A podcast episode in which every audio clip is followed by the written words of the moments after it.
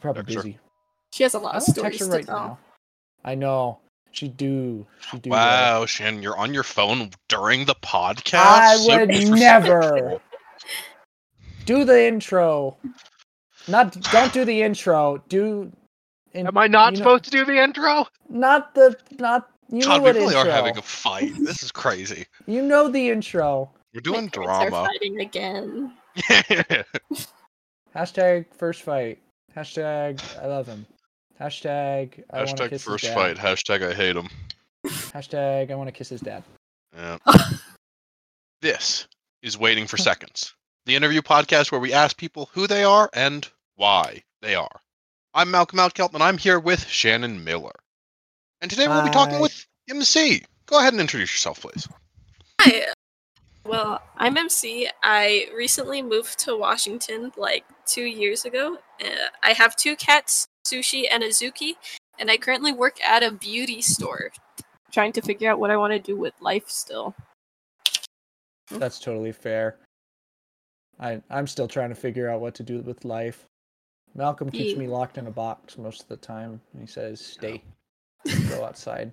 You can't do Hmm. anything. Feeds me eggshells and coffee. it's good for your grounds. health. We've agreed Eggshells on or, this. or coffee grounds. Well, you know, sometimes both. When I run out of uh, eggshells, you get coffee grounds. I know, and they're used, so at least they still get water. Not the used coffee grounds. yeah. But tell us about your your cats. You said sushi and what was the other one? Oh, Azuki? Uh, I- Azuki. Yeah, like the red bean. Azuki. Oh, uh huh. Yeah, Azuki. Azuki. Azuki. Azuki. It's like a. You can mush Oh. it into red bean paste, and it's like Oh.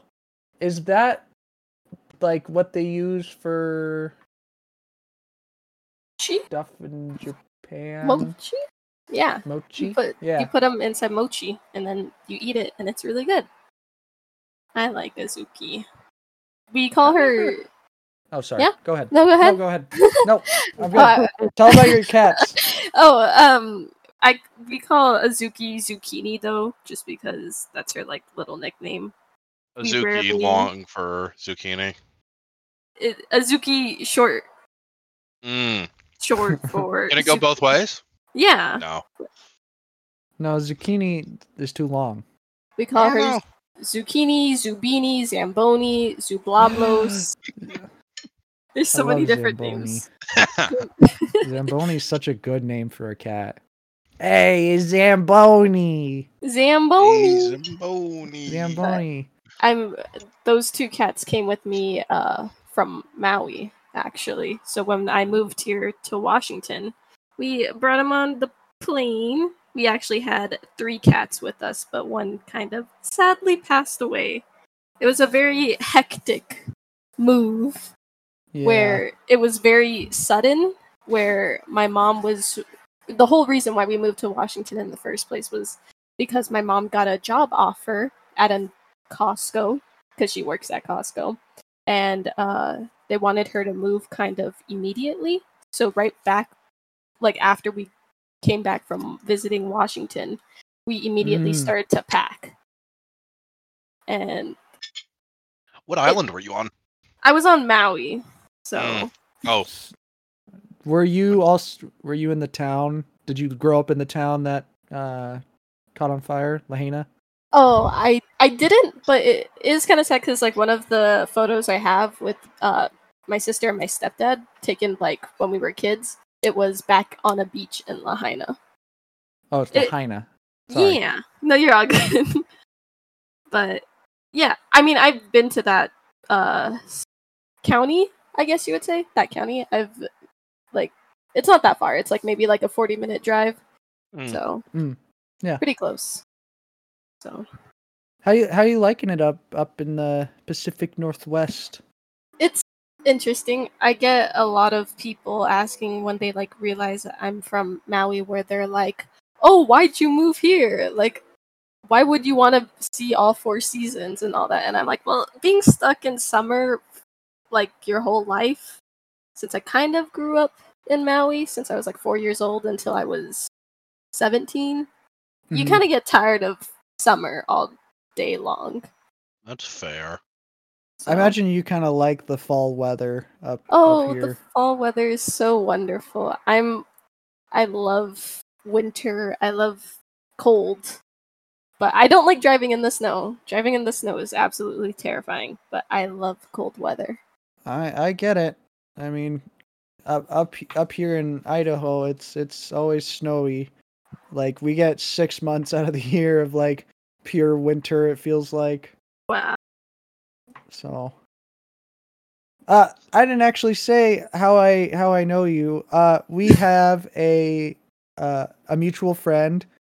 Uh, I will probably try and get her on the podcast eventually. Bulbous. Pobis. Uh, I'll probably. No, sorry, I'm goofing it up. I went to school with our friend Pobis, uh, and Auburn. Uh, she was only there for like a semester, and then uh, she moved back to Maui. I want to say. I don't. I don't know how all the history lines up, but after I graduated high school, I messaged her on Discord because we had shared Discords at some time or another, and then started playing Minecraft together. Uh, in the winter, it was just like cold, couldn't go out, and that's how I met MC. Uh, met on a Minecraft server that they had with their friends, and then played like League, and Oh, that's yeah. how that's how I got introduced to League was from you guys. We Oh, had our yeah. own little friend group that played games. But Yeah, now now it's all gone. it's not gone. We're just adults. Ugh, That's the problem. Ugh, jobs. Ugh. so gross. What do you mean you got no Um, time to play with the boys? I Hmm. barely have time to play with the boys.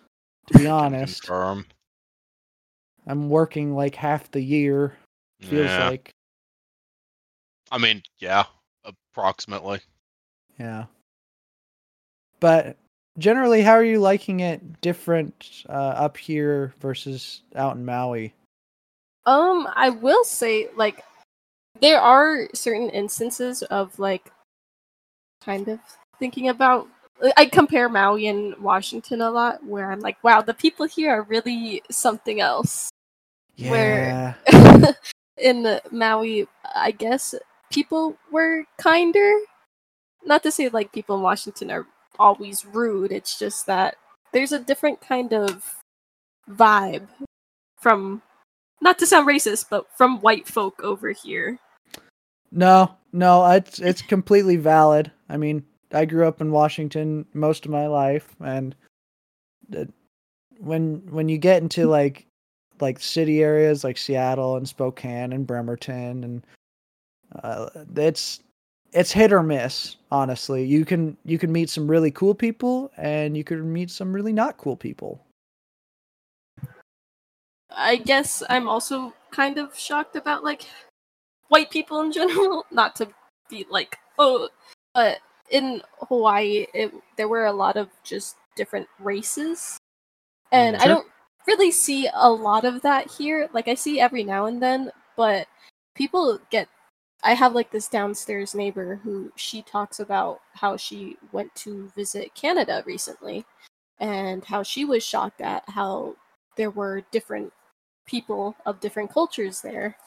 And my whole family like listened to her and we kind of just sat there not really like shocked about it because that was like a norm in Hawaii where everyone was just so open to different cultures and all that compared to Washington where people just tend to stick to what they know in a way. Ah, no, I can agree with that. Yeah. I get it a lot because um, I uh, work at a beauty store. I work Mm. at Sally's Beauty, so I get a lot of uh, women in there, of course, uh, and we get rude customers every now and then talking about how, um, like especially for curly hair, how they always assume that all curly hair products are for black people, or black women and all that. So then when they come in to look for hair products for white women curly hair, they're like, "Do you guys sell products for white women?" And I'm like, I don't think there's really a race to products. That's not really a thing in a way. Yeah. Uh huh. So I don't know. It's just kind of interesting to see how like different people think around here, and in Hawaii too. A lot of people are very like family based. I will say. Uh, I there are very rare times in Hawaii where I've known people who kind of live out of their parents' house, like who are independent in that way. A lot of uh, students, because of the fact that it's so expensive in Hawaii that you just Mhm. kind of live with your parents. Meanwhile, over here, everyone is moved out at the age of like 18, 19, like doing their own thing, which I find shocked, shocking. Also, prices here. Prices are really weird too. Yeah. No, that, that is interesting that that people generally just live with their parents over there. But it makes sense. I mean, the one time I was over there, it was like five, six bucks for a gallon of milk. Oh yeah, And it's still like that. Yeah, tourism economy, man. Mm-hmm. It's that was not also great. not great for was- locals. that was also like a Oahu. I want to say. Yeah. where I Yeah. went on. I don't know. Uh, it was, was just shocking. Yeah, I was also kind of shocked when, like, when I first started living here, and how people were talking about how the gas prices are going up from like hmm. four dollars to like six dollars. I was like, that. I was like, wait, normal. four dollars is what you guys were getting in the beginning? it wasn't six dollars already? Like and the, the whole gallon of milk thing is so true.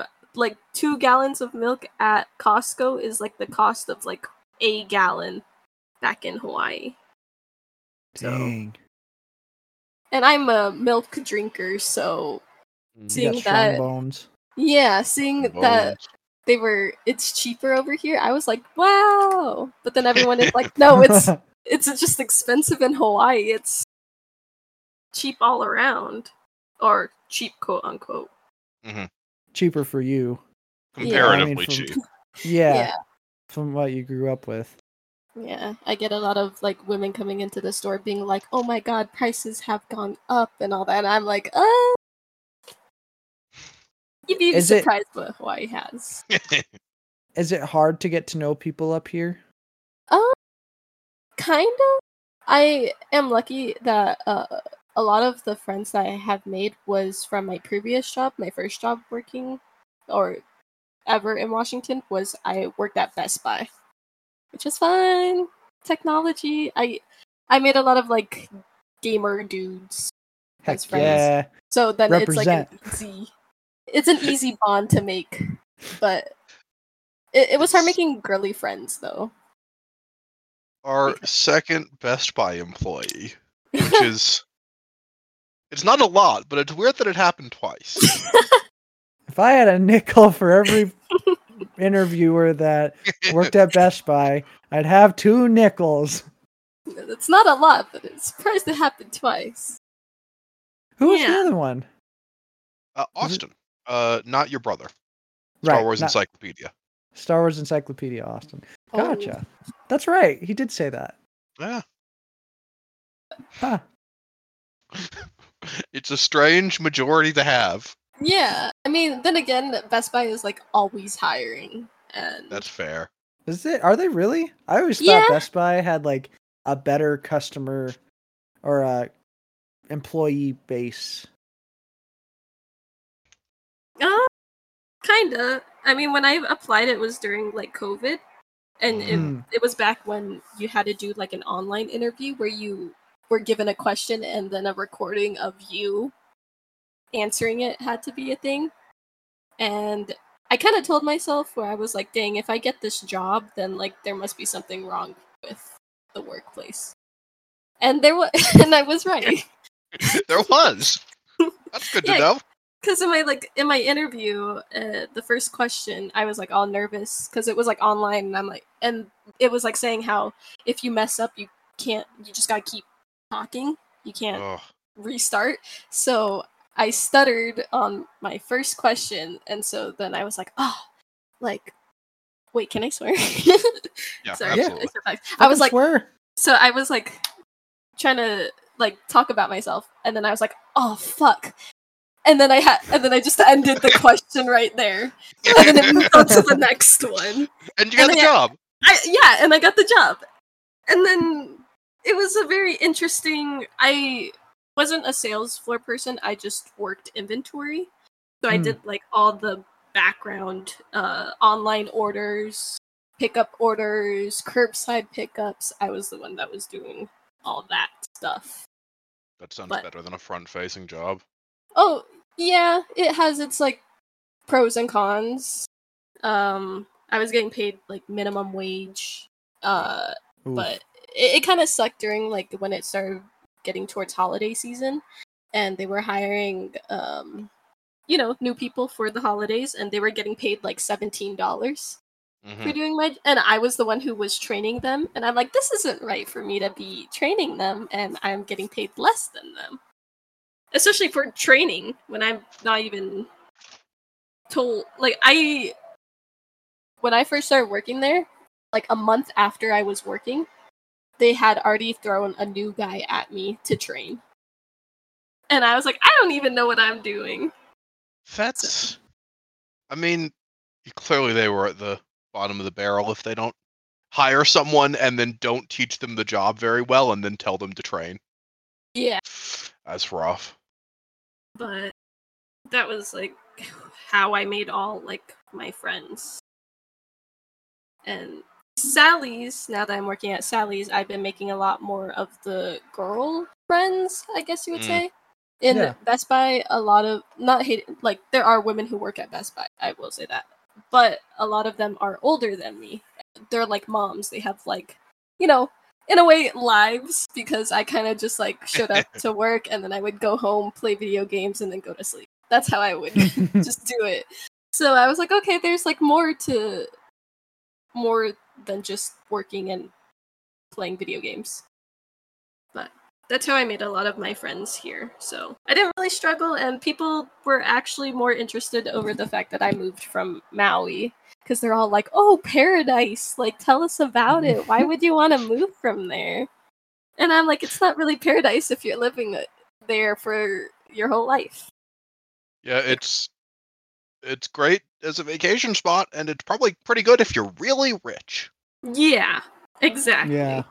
And otherwise, milk costs double. And Yeah, Gas is gas. expensive. Uh huh. Yeah. Huh. Well, since moving from Maui, have you, or I guess since moving from Maui and being on Maui, have you been traveling a lot? I haven't, sadly. Um, I've kind of been in Idaho, I guess. But other than that, I just haven't. My on a like personal note, I will say my it's been a hectic two years since we've moved here. Mm, Uh, like right when we first moved, uh, it was just me and my mom, while my stepdad and my sister were just cleaning the house because we were in a way renting that house from my stepdad's grandparents, and they were Okay. gonna sell the house when we were moving, and that house was kind of all messy, so we needed to clean it. But then my mom Mhm. also had to start her job in Washington.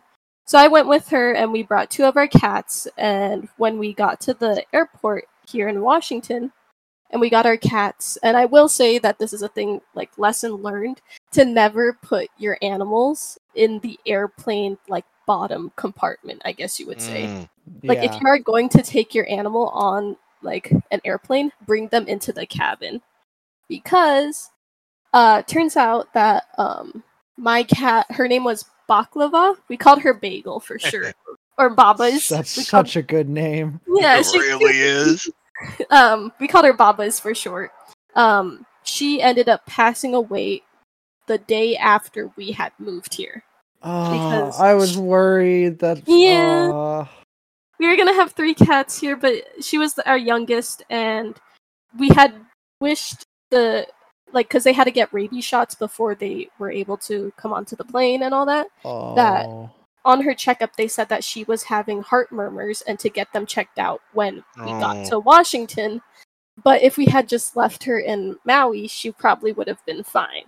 Mhm. Oh. um we could have made the choice of like having her take heart medication but which would extend her life maybe to like four years but then it would stress her out to even try Mhm. and take that medication so my mom just went ahead and put her down so that was like a hectic like first it was like the second day of us being here in washington and then Mhm. a couple weeks after that my mom was having really bad back pain so she went to a chiropractor and he ended up breaking her back Oh my gosh. because of the fact that like she went to the doctor afterwards. She was like working even with a broken back and it turns out that she had cancer. So then it just even added more of that. So the first like 3 months of moving here it was just all that piled Mhm. on. Um my mom's doing decent. She's she's still alive for if anyone wants to know that she's still alive. She's know. doing great. Good to know. Um, but my because of my mom's problem and like it's stage four in a way, so then it's like, oh, like any year could be her last year. And Mm. she recently, like a year ago, got rods put into her back because of it being broken. Uh, that it's really hard for her to kind of sit for a really long time. So then traveling is kind of out of the picture because she needs to like rest Mhm. and like not be up. Because she wasn't going back to work for a little bit after she had the rods implanted in her back, but then she had to go back to the hospital because uh, it turns out that the rods were slowly uh, crushing, and she had small little fractures in her back from where the rods were placed, and the weight of her always being up on her feet at work were causing her back to kind of break again. So it's been kind of hectic, so we haven't really tried traveling, really. I- Sure. Yeah. Yeah. I can't no. imagine the stress. I. I. Yeah. Wow. Completely understandable. Yeah. understandable. I honestly feel like I haven't really talked to you in in so long, so I didn't even know about this. oh, Huh. it's all right because like my mom just doesn't want things kind of like talked about in a way. Like she doesn't want people to worry I about it. So Mhm. then it's like, okay, like if you're gonna tell anyone, just keep it kind of like in the family. Right. But but- she's doing all right now, and Yeah. that's the important part. Yeah, I always try and be like optimistic about it because I was like, yeah, like when she was first diagnosed, they like told her she had like six months, and it's been two years. So I Oh, like yeah. to just keep thinking that Yeah. Rather than being so negative. Huh. Well, I have a couple of things I'd like to ask you. The first of which being, uh, did you travel before you moved? Uh, yeah, actually, uh, I had visited uh California to see some of my like the my mom's side of the family. And then after that trip, we had secretly snuck up to Washington to kind of check out the area before we had moved. Um, Sure. Other than that, uh, before COVID, uh, in the school, uh, my high school, I was in their uh, Japanese class. Uh, it was going to be my fourth year of Japanese, but COVID happened and that got kind of shut down. But I was also supposed to take a trip to Japan before COVID Aw. happened for my graduation. Dang. Yeah, COVID sucked. Yeah, right. Yeah. so if COVID Huh. wasn't a thing, then I would have been had visited Japan and all that. So would have would would COVID have uh if COVID didn't happen, would you guys actually still moved up to Washington? Honestly, um, I think we would have. Hmm. I Um, we did. I think it was when we visited. It was during um during COVID that we visited our family and all that. But it was kind of when the like restrictions were kind of lenient, Right. where it wasn't too serious. like it was like after the first like big old surge of it. During that kind of like peace time was when we had visited. But Gotcha. m- my mom kind of like every now and then she talks about how she wished that we didn't move but at the same time it's like well if we didn't move and you didn't get your back broken by a chiropractor we probably wouldn't have known anything about your condition so That's then it's like it's good in some instances and it's bad in others um i will say that also the doctors here are really great too because in hawaii there is like probably nothing there really. I the medical I know there's been a lot of controversy with uh the medical area in Hawaii, especially because of uh living there back when COVID kind of first happened, there were no beds available for people with COVID. Uh Ah. hospitals were immediately filled up to the brim, specifically in. Maui, I will say. So then um we only had like maybe two hospitals, three hospitals in Maui, and even then they were understaffed. And a lot of the times where like if you had a specific condition, you would have to fly to Oahu where they have even more quote unquote medical areas or hospitals and stuff. So I will say it, I think it would have been better for us to have moved to Washington and all. Even Hmm. if I don't, I, I only really miss my friends, but I'm kind of thankful for moving to Washington. All things said, it's not terrible. Yeah, it could be worse. Yeah, for sure. That's true. And uh, hey, that's exactly the optimism that you were talking about earlier. Yeah, And on that optimism and pessimism, clearly you consider yourself to be more of an optimist. Uh, I'd love to know. Okay, a couple of kind of concepts. Um, do you think that like stemmed from being raised in Hawaii? Do you think that's just kind of an innate thing of you, or do you think that's like uh parents taught you that, or anything like that? I think it's honestly a kind of both. I'm kind of grateful that I kind of grew up with the parents that I have now, along with that I lived in an area that was so, I guess, open minded, but also very like familial in a way. Hmm. My mom had always been talking about wanting to move since like me and my sister were young, and uh, sh- they, my parents always took into consideration a bunch of things. Uh, we were planning on moving to Colorado, but Colorado is also really expensive.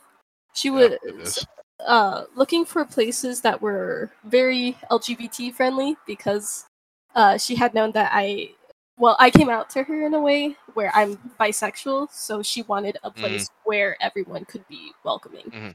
Uh, Washington was one of those places, but Hawaii also is, you know, LGBT friendly, very welcoming, very loving, and all that. So she wanted a place that, you know, would welcome me the same way as like her family did, how Hawaii did, and all that. So, um, I've, I think it's just a mixture of both. That might, because not everyone is so lucky to have like parents who are open-minded and will love you the way you are. So Hmm. I'm lucky to have that. No, for sure. That's so surprising. You named the two places that Malcolm and I kind of lived in. That's so cool. But Yeah, you got the both of us in that one. yeah, I'm Washington, born and raised, and then Malcolm is Colorado, Colorado, born and raised. born and raised. Chris, I guess I wasn't born in Washington. Wow, so you're just lying to us now? Oklahoma represents Oh my god. for like 16 months. I'm the same with the California because I was born in Cali, but No I- way. yeah, but but I barely remember anything because I moved there at a young age. Yeah. Yeah. that makes sense. Yeah. I I hardly remember anything from like below f- five. Oh yeah. My mom's always like saying how she was like, "Oh yeah, I took you and your sister to Florida when you guys were younger," and I'm like, I have no recollection of that. Are you sure? yeah. Um, my memory says no. My memory says nothing happened to me before the age of seven. Thank you very much. I was not conscious before that. Yeah. I was literally just an NPC. uh huh. it is weird how your brain or your memory like almost awakens at like yeah. seven, eight, or nine. Because I, I don't even remember most of like any of that. But like, you almost like boot up. Yeah. Or I mean, there have been things where people remember like straight from coming out of the womb, like they've That's been scary. conscious. Yeah, it is. Yeah, I, I wouldn't want to be awake during that time. Right. Just be air airplane mode on. Uh huh. Yeah. Let me just zone out. I Yeah, have to think about this. yeah. Uh, let- can we take a break? I need to go airplane mode for a little bit. and just stare off into space. yeah. Uh, And what? uh, just pop out of the womb and say that? Sorry, mom. I gotta take a break. hey, mom, can we take five? Sorry, mom. I'm on the autopilot right now. Don't ask me anything. Uh, uh, but so your your parents generally tend to be like an optimist, and they almost like instilled that with you, or like you were saying, uh, it's nice because of the familial aspect of of Hawaii, or or Maui. Yeah. Um, my stepdad kind of was the one who he always wanted better things for me and my sister because we're yes we're his like step daughters and all, but he we are his only kids. That's like what he said. Like he doesn't plan to have any more and all that. But he wanted us to have like a better start in life and to be more independent so that we can, you know, handle ourselves. And he actually put the thought into my mom's mind because not saying my mom was like homophobic or anything, but she was kind of in that Christian mindset of like just man and woman. That's all. Mm. So Mm. my stepdad was the one who was like, but what if they just want to be happy with someone else? Kind of thing. Yeah. So I, I would say like my in a way my stepdad had a lot of input of staying optimistic and in a way like following your dreams, I would say. Of like if you want to go for something, do it. He would always kind of tell me and my sister like if you want to do something, like let me know if it costs money because I will support you. Just as long as, you know, you get to get something out of it. So he always wanted us to keep in mind that not like you know you can't do every like everything but you can if you put your mind to it you can do anything you want to It's So, the optimistic mindset to have, so yeah makes sense. but- That's, that's awesome. I mean, hats off, hats off to your stepdad. oh yeah He's, Yeah, for he's- real. sounds like he's done a really good job taking care of you and your family. I don't want to sound con like controversial but like i said it to my son a couple of times where it's like he's probably been more of a father figure than my dad has ever been just because i don't i barely remember my dad because he like left when i was like two years old and Mm. he tries his best to kind of stay in contact with me and my sister uh we do have like half siblings from my dad's side but they're way older than me. Uh, I think the youngest of my half siblings is I think 39. Oh dang! Yeah, so it's a bit hard to kind of talk to them, or if I were to talk to them, because it's just a whole kind of age So, difference. It's a generational gap. I mean, yeah, I can't remember how old you are, but I it's like twenty or twenty five years difference. Which hmm yeah. yeah, Uh, but my dad tries his best to kind of stay in contact in a way uh though like his other his like his kids don't really stay in contact with him, which I feel like is a really shitty thing, especially because he always he's kind of like my stepdad where he was like trying his best to support the kids, Hmm. but that's also what kind of caused the problem with my mom and him was the Hmm. fact that he always put his kids over my mom and all that and would put her down and all that so it, you just gotta find that balance Sure. No. It makes sense. It's all about balance. Mhm. Like uh, that's come up a number of times in uh many people the way they talked about introvert versus extrovert or uh nature versus nurture. A lot of people it comes down to balance. Which I didn't. Go Sorry, ahead. go ahead. No, you go ahead. I was just gonna say I'm not really surprised by. I didn't. I didn't realize that you were, uh, or your mom. Mom was Christian. I didn't. I didn't realize maybe that you grew up Christian. Are Are you religious? Do you have a, Uh, uh, like any spirituality? Not at the moment no um it's actually kind of funny that you say that because for middle school i went to a private christian academy Welcome. so I was kind of not forced down my throat. I feel like all kids kind of who grew up with Christian parents are always forced to, you know, wear your Sunday dress and go to church and sit there for an hour or two listening to things, but I feel like when it gets forced down your throat, you kind of don't really want to hear any more of it when you have a choice. sure. So No, that, that's totally fair. Um, what what was it like growing up, though? I mean, g- Oh. growing up or going to a Christian uh, school. it's very um i in a way i had like my favorite songs when i went to like church it would always be like they had like the cool rock church songs happening Hell like in the beginning and then all of a sudden like they make the weird change to like such sad songs and then that's when like everyone is like standing up with their like hands out and like praying and crying. And I remember when I was younger, I was always sitting there being like, why is my mom crying? Like, what's going on? So that was an interesting thing to experience at a young age.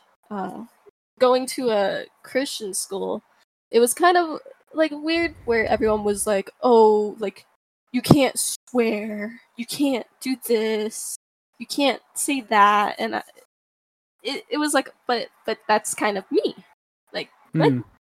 um in my school they had like first thing in the morning was a bible class or scripture class. And they every month they handed out these like little papers where it had like a bible scripture on. And they basically told you that you had to memorize this guy and then say it at the end of the week. And then at the end of the month you had to say all the bible verses you learned that month. And then at the end of the year you had to say all the bible verses Oh my of that whole year.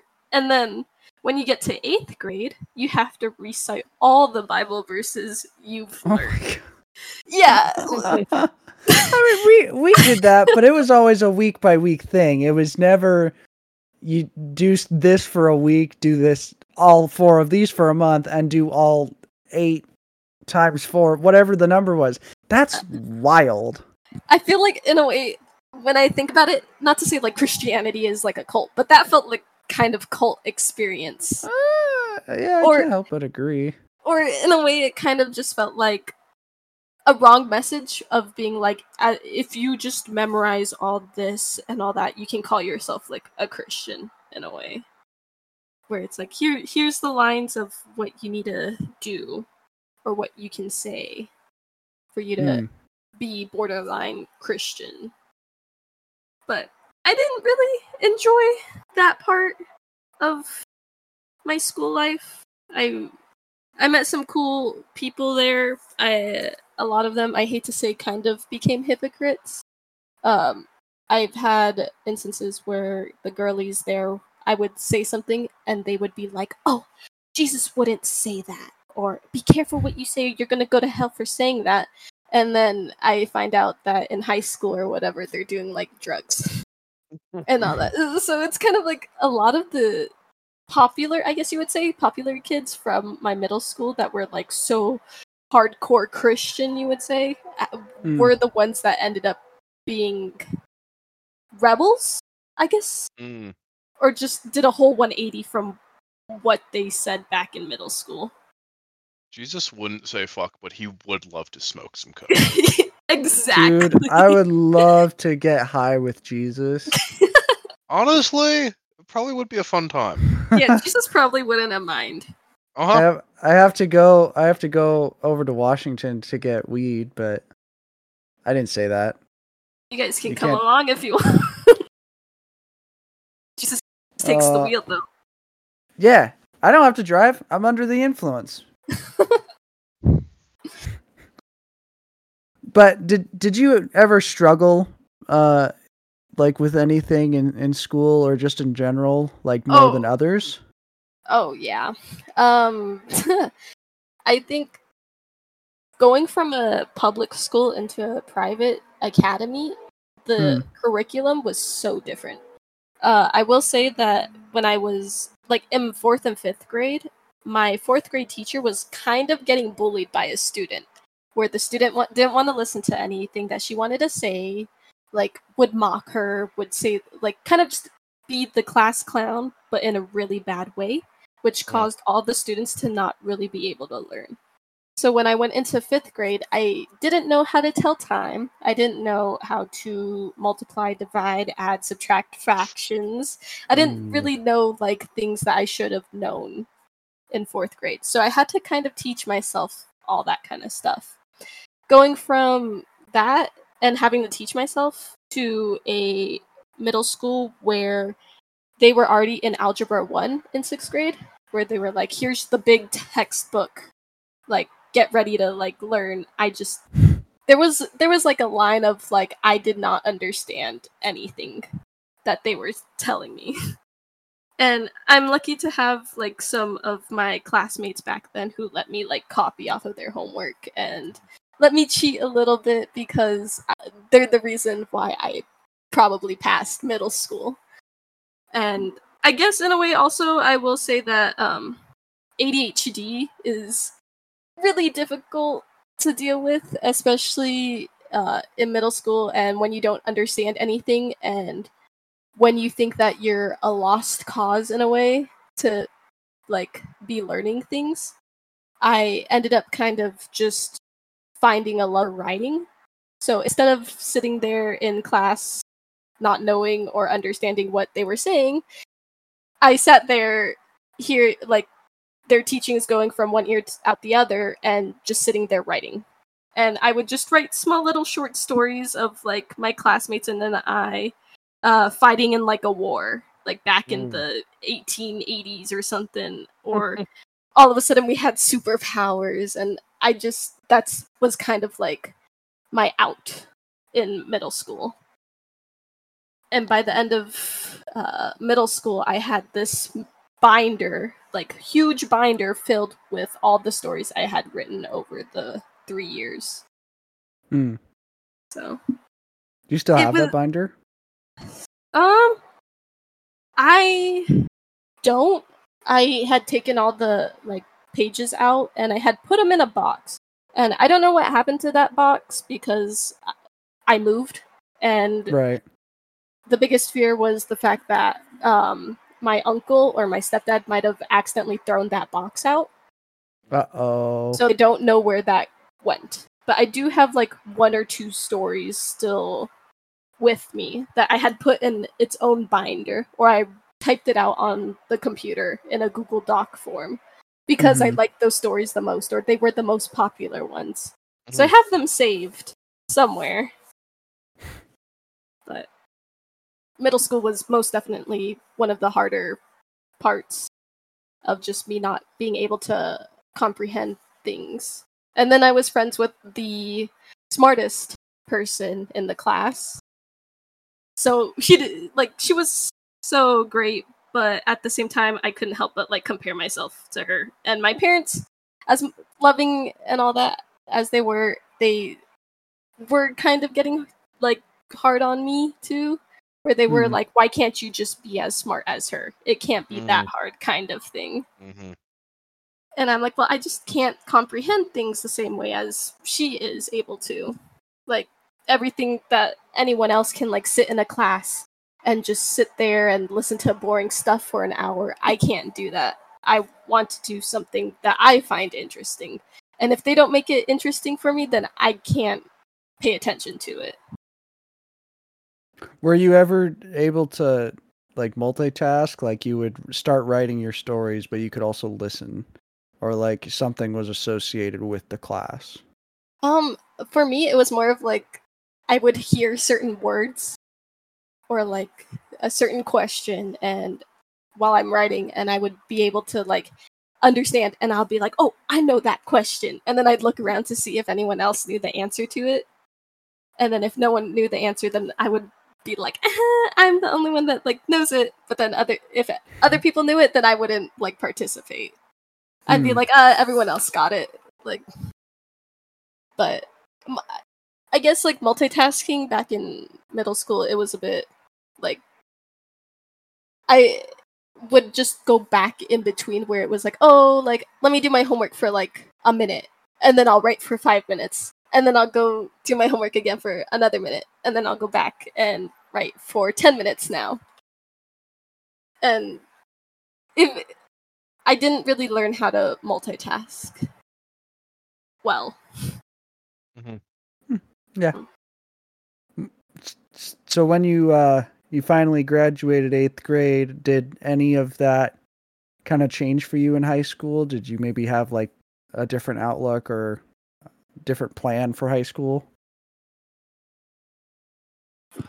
going into high school it instead of like you know you get to have some freedom of being able to choose what classes you could go into Mhm. like what your electives are so i was you know i picked i picked japanese and i picked band but other than that i wanted to set a goal and i finally knew what i kind of wanted to do in life where i was like you know i could be a writer so if i want to be a writer then i want to take ap english so then I was like, oh, so when I get into high school, I'll take the English exam and get into honors English, AP English, Mhm. honors English for the first two years, and then AP English for the last two years of high school. But then when I did do it, I got a letter in the mail basically saying that I had passed my English exam to get into AP English, but they said that because of the fact that I went to a private school and that I had more knowledge than public school students, that they were basically rejecting me so that they could give public school students chairs for English class. So then I kind of went from this all motivated uh, kid of wanting to be a writer to kind of being like, well, that was like my dream. What do I do now?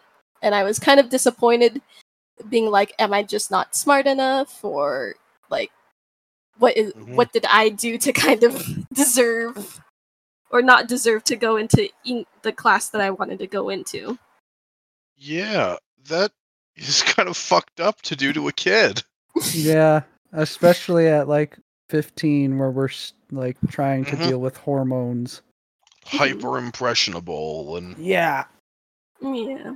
So I ended up almost failing my freshman English class because I went through kind of like a really bad depression in a way. Hmm. I was so unmotivated where I was like, I just don't want to do English anymore. And I did end up passing, and uh, the end of the story is that finally in uh, junior year, when I was picking out what classes to go into for senior year, I was finally able to go into AP English. But COVID happened. oh And I- god. Oh no! and not only that, but um, fun little fact: my stepdad uh, grew up in Maui. The he took the same exact English teacher that I was taking in senior year, Mm. And not only that, he also barely passed the class because her teaching is kind of bad.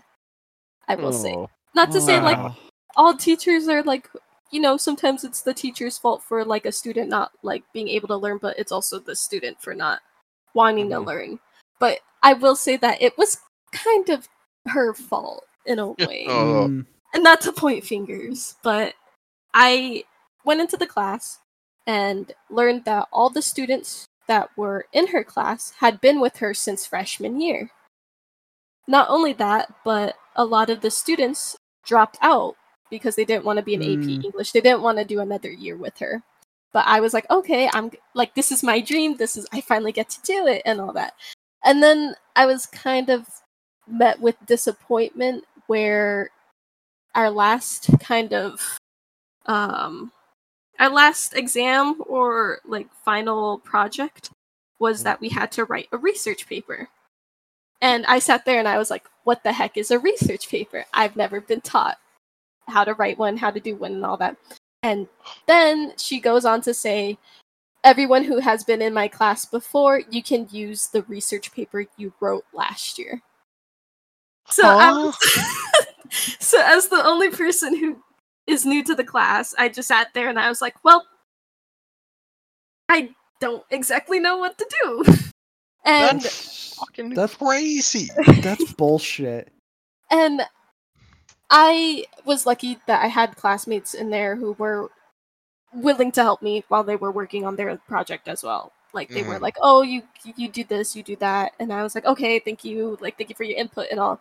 I had my sister, my parents, my I had a tutor, my tutor, um, and some of this my classmates read over my research paper, and when I turned it in, I got a sixty-eight percent still. So and she always was saying how she grades like a college professor. That's how she would always say things was I'm going to grade like a college professor and all that.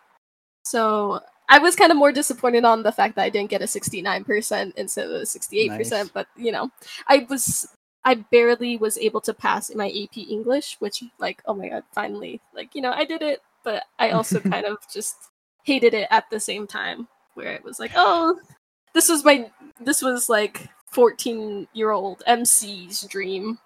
Mhm. But- yeah. And I finally like did it, but at what cost?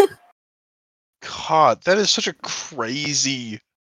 I can't imagine what I'd do if I had a teacher say that. You can just use your research paper from last year.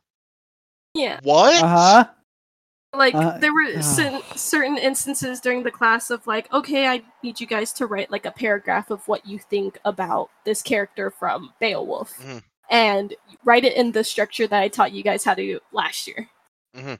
Or you guys Huh? remember what I gave you guys last year? And she just kept saying last year. And I'm like, girl, And you're like, no, no, I fucking don't. Also, I'm offended that she said, I'm going to grade like a professor. Professors, from what I understand, hearing Mhm. from like college friends and even Malcolm, like professors are generally chill. Mhm. yeah. Or like they want you to pass the class. Yeah. Yeah. So they'll do whatever in their power. Yeah, To I had a with that. professor who I was very bad at her class. She would send me emails like, "Hey, this is what you did wrong. Here is how to improve it next time." Yeah. Like, college professors are fucking chill.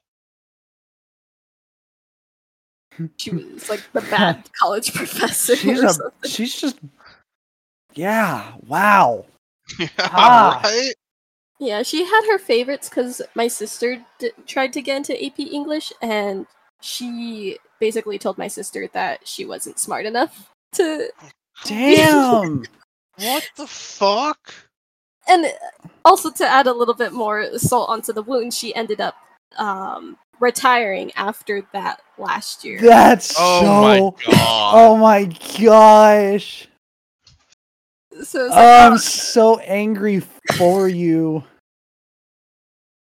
and all of it happened over COVID, and there were like instances where I was like on the verge of like breaking down, or I was because I just felt like the world was against me in a way where I was like, God, like I can't, like my I would turn in my homework for English and then I would get it back and it'd be like a 40%. And I was like, I'm doing it to the best of my capabilities. What is going on? And then she would like ask for me to stay after class on the Google uh, Meets app. Oh, And I'd just be sitting there waiting in silence. And then she was like, You know, like, I said this to your stepdad when he was in my class, but you have so much potential. And I, I'm sitting there and I'm like, Well, you're not helping really. Like, she would tell me what I did wrong, but at the same time, not really tell me how to fix it. Uh-huh, She'd say, Oh, this is Oh. wrong, this is wrong, this is wrong. But And that's it. uh-huh. And Yeah, well, and this is wrong, this is wrong, this is wrong.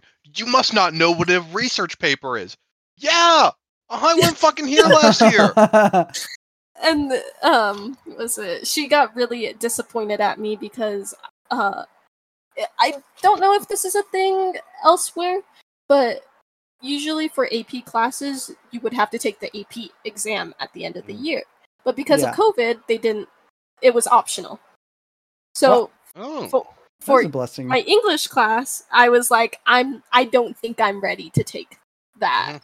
like i just i didn't really learn a lot from this class i don't really think i would be able to apply my knowledge onto an ap exam and she uh kind of like emailed or talked to me where she was like you know i'm kind of disappointed that you're not taking the the test and i'm like well i got no knowledge to you know really do anything on that test so i just didn't want to take it and you know disappoint you any further like I'm So- disappointed.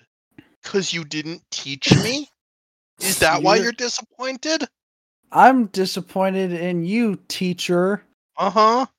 Bad teacher. Go retire. yeah And she went did? And she street for me.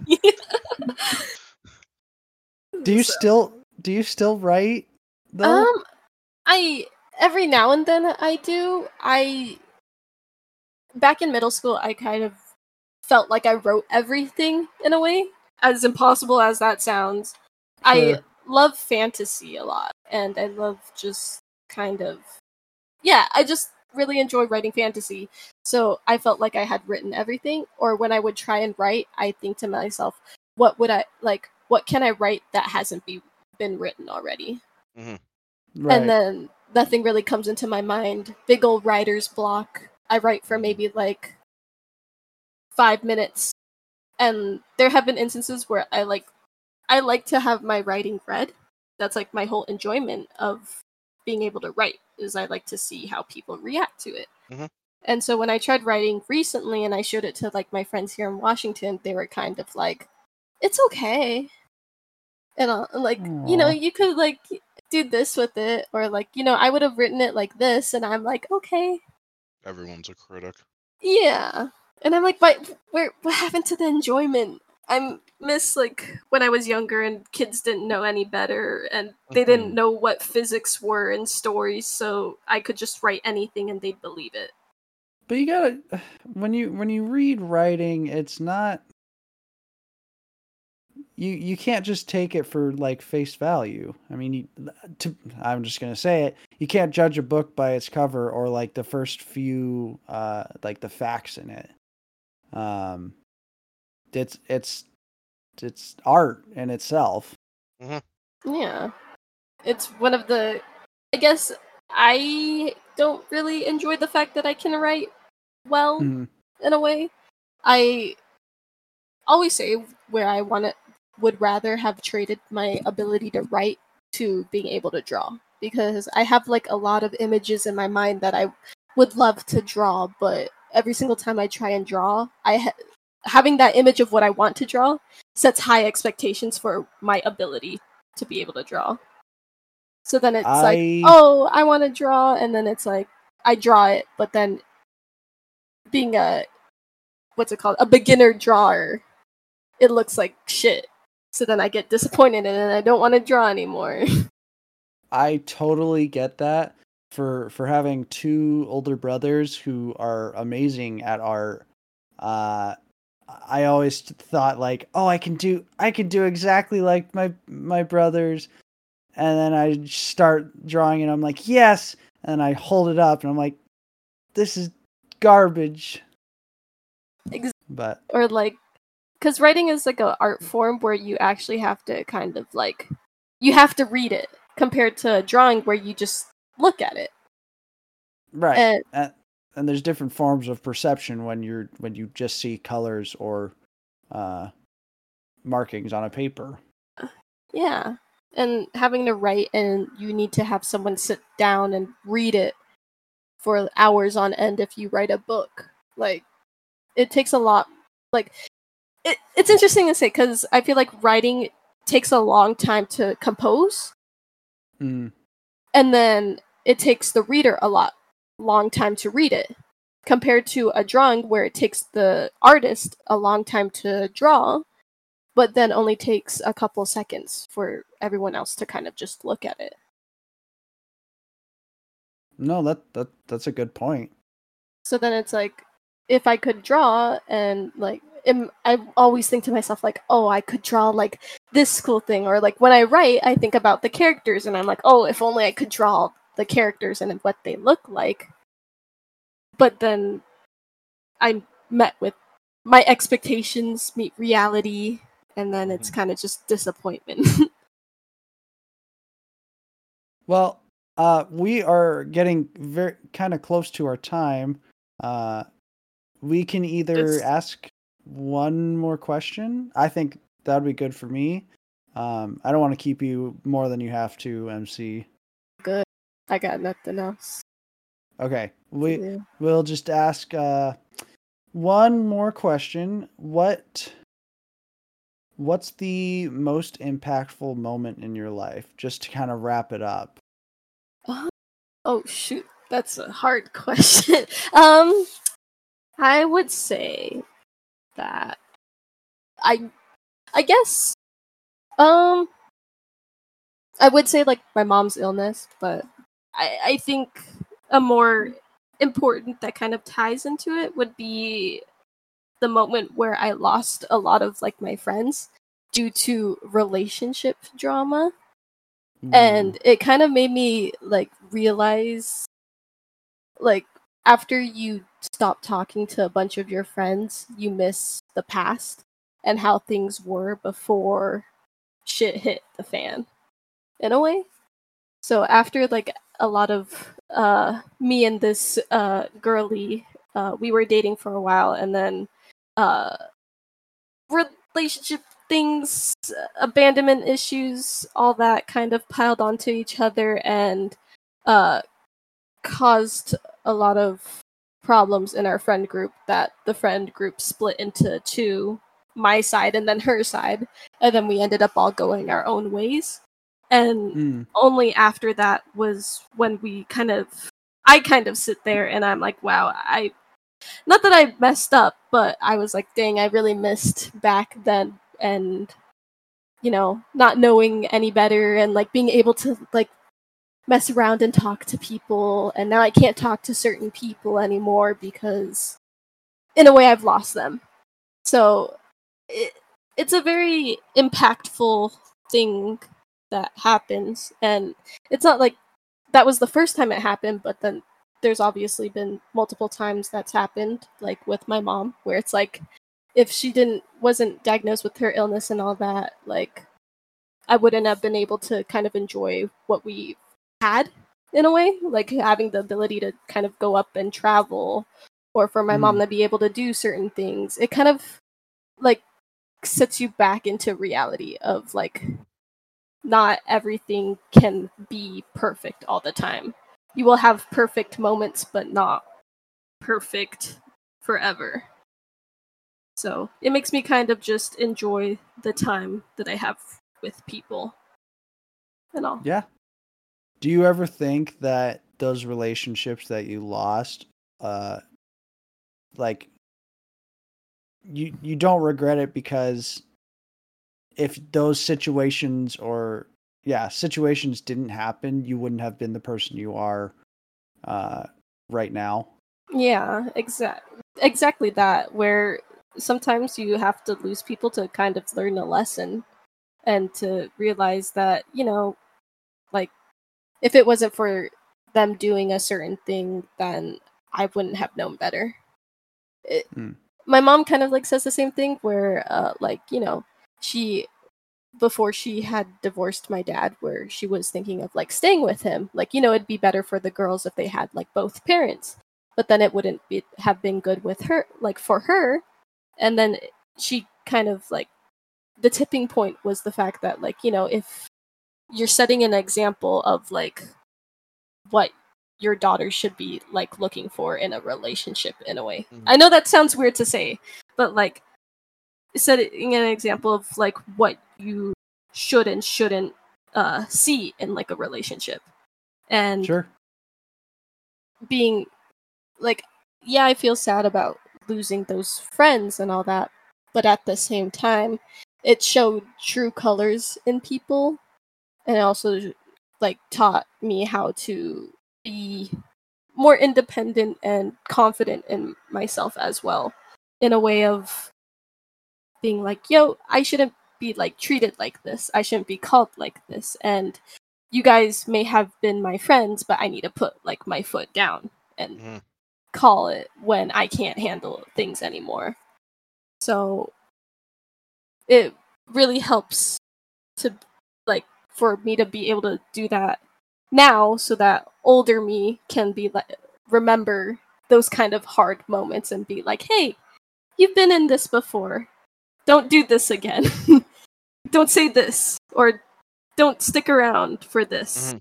don't don't put up with this anymore like you know what happens if you do try and put up with it like you're only hurting yourself now again like you did in the past so It's not Right. just gonna get better.